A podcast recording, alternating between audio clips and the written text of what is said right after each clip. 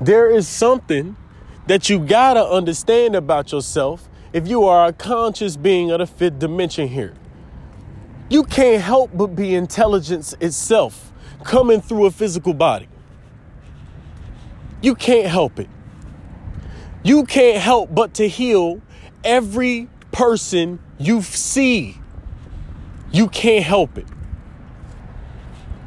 You can't help but to love yourself and others spontaneously. You can't help but to be exceptional.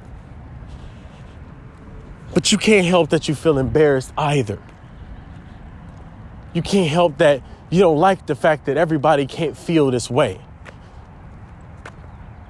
You want everybody to be able to feel this way. And if everybody can't feel this way, I don't want to participate in it. I don't want to accept it. Wow. Thank you for the release. Say it. Thank you for the release. Because when you release that truth out of your mouth, when you release that truth out of your mouth, like I'm releasing it now, because this is a true statement for me, and this is why I'm speaking with so much conviction and so much power at this time. Because I knew I cared about people. You're the same. I knew that I couldn't stand to see me be successful while they can't do it. I thought it was about capability.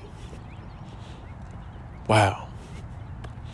I thought it was a capability issue. Wow. Say, I'm free from that excuse. Say, I'm free from that excuse. I'm free from that excuse. Words have power when you speak them with conviction.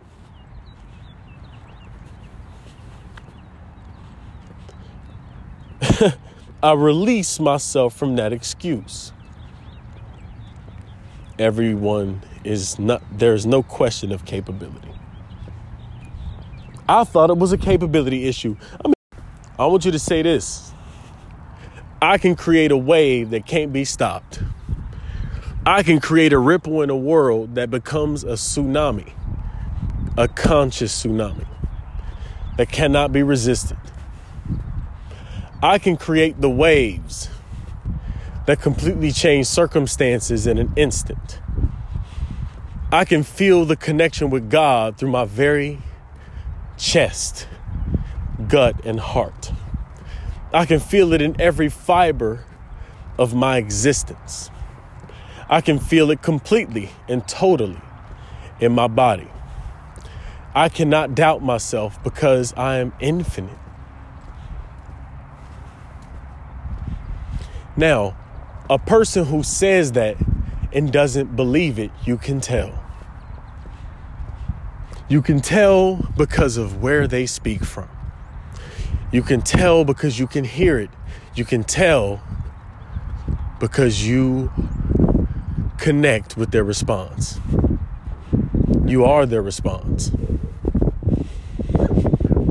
You can experience yourself there. You can't tell if what I'm saying is true or not. When you say that affirmation, it feels kind of different than it's supposed to because you are subconsciously knowing the opposite. Now, if this doubt lingers in your mind for so long, you begin to think that your mind is not powerful. You begin to think that you can't do anything. You begin to think about the limitations. You begin to think that you have to be smart, you have to hit certain requirements. You have been brainwashed. I was brainwashed. When you can know what your capabilities are, and you can keep a sharp, intense focus on your capabilities, and you can see how magnificent the capability is, you cannot be stopped you create something that you can see. I was embarrassed. The embarrassment of success, the embarrassment of being a genius, the embarrassment of being the smartest one, the embarrassment of knowing the answers, the embarrassment of knowing so much, the embarrassment of being so connected and so intuitive, the embarrassment of being able to know what they couldn't know, the embarrassment. I remember. I remember. But the experience in my body, the freedom in my body comes from this connectedness of really knowing who I am. So I, this is what I think we are. I think we are more than just what they call consciousness, but it is consciousness at the same time. But it is a flavor of individuality that cannot be replicated about you. And I don't know what to call that. I don't know what to call that. There's a flavor of your individuality that cannot be replicated. And it is just as commensurate with infinity, with God. I can't explain it. But each consciousness alone is commensurate with the size, form, and way of God. But it cannot be replicated. It is so specific to itself. And that is our individual experience right now as I ams of God. So God comes in these many complete packages that are beautiful. They're magnificent. And then one of them is you. That's a beautiful thing. Now, you can't feel that within your experience yet. Some of you can. You just have to go through every experience of miracles that you've had. And I want you to truly assess where they came from. I want you to ask the question what caused this miracle? What called this miracle into my experience? What is it? And I don't want you to answer the question if you cannot directly experience it. I want you to question that every minute of the day. And I want you to try to work with whatever power you recognize created those miracles. And I want you to create a ritual of prayer, of praying every day by connecting to whatever you have felt caused these miracles inside. Now remember, it has to be inside. You got to find a part of you, part you got to find within you where that where you believe in your gut, in the cream of your consciousness. You got to be able to say where these miracles came from. And you will be led to a sort of conscious way, a miraculous something that you can't explain, but you connect with and you recognize that you are. You just got to believe in yourself. What does that mean? Everybody says it, man. Believing in yourself. The the biggest thing that we don't that we do wrong is we don't believe ourselves. It's so crazy. I am now on the other side of the fence where I believe in myself. It's a crazy experience because for so long I didn't believe in myself and I knew it was the problem. I knew it was the issue. I just didn't believe in myself. I was requesting permission from everybody to be who I was. So I didn't feel any type of good about that. I felt bad because I was always questioning myself. And I was always questioning if I knew what was best for me. I was always questioning if they knew better than me. I was always questioning what they would think of me. I was always questioning, questioning, questioning, questioning, questioning. And I would question every damn thing that came from me. The questions always came from what I was and if I was right. It was this idea of me. I just didn't trust myself. The quality of life is, is commensurate with how much you believe yourself. You believe in you.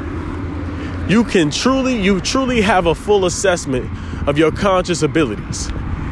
Who you are, what you can do, what power you have, the influence you can produce in the world, you got to know what kind of capability you have.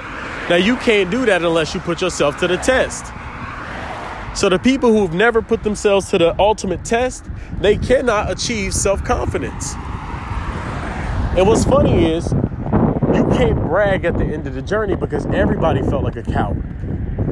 Everybody has felt like a coward. Everybody has felt like their backs are too weak and they don't stand up for themselves. Everybody has felt that. Everybody has felt that. And I'm recognizing now in my inner circle why people have the results that they have. They have results commensurate with how much they believe in themselves. When you see many capable, capable people who cannot produce, they those are people who cannot believe in themselves. And what I mean is this they either can't, you know, the arrogant ones, you think that they believe in themselves, but they don't. They continually try to prove themselves. So when they continually try to prove themselves, the only belief they're trying to get is their own. They really don't believe in themselves, but they want to produce as much proof as they can that they can do it. They want to produce some proof that they can do it. So they try to continually prove these things. So if you continually try to prove it, then you don't have it because you still have to prove it. If you if you know it, then there's no you don't need a proof. You just activate it. You activate it. And this is the difference between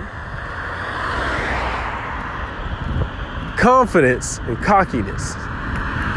Cockiness, somebody's always trying to prove something. Confidence, they're using what they know. Okay? Confidence, you believe in yourself. So, what makes me believe in myself, I recognize that I am not uh, a guy. Okay? I'm not a guy.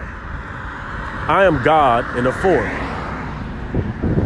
In an infinitely unique form but I am equally commensurate with God. There's no difference in experience of what I am and what God is.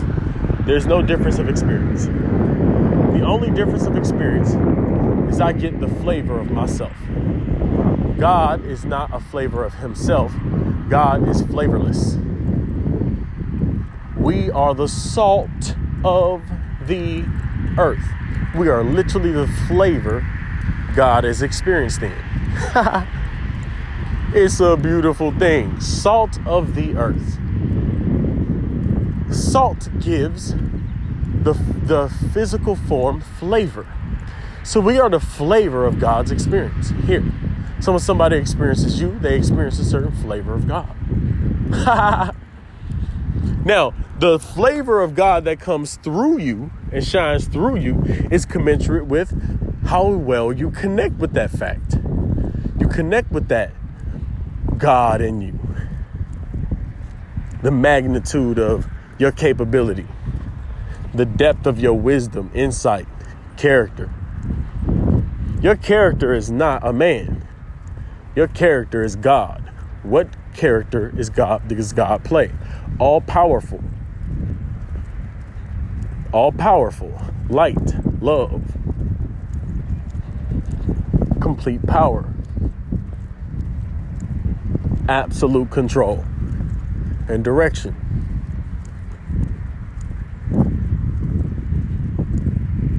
Inner acceptance, the causal force. You are a character of God.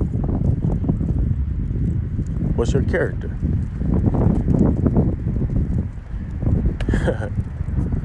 the character of God is literally a character you play not he's worthy. okay, now I'm making a joke, but that's not it. It's not he's worthy. That's what they used to say in my church, y'all. So I'm saying it like that. It's not that. It's not he's the great exalter.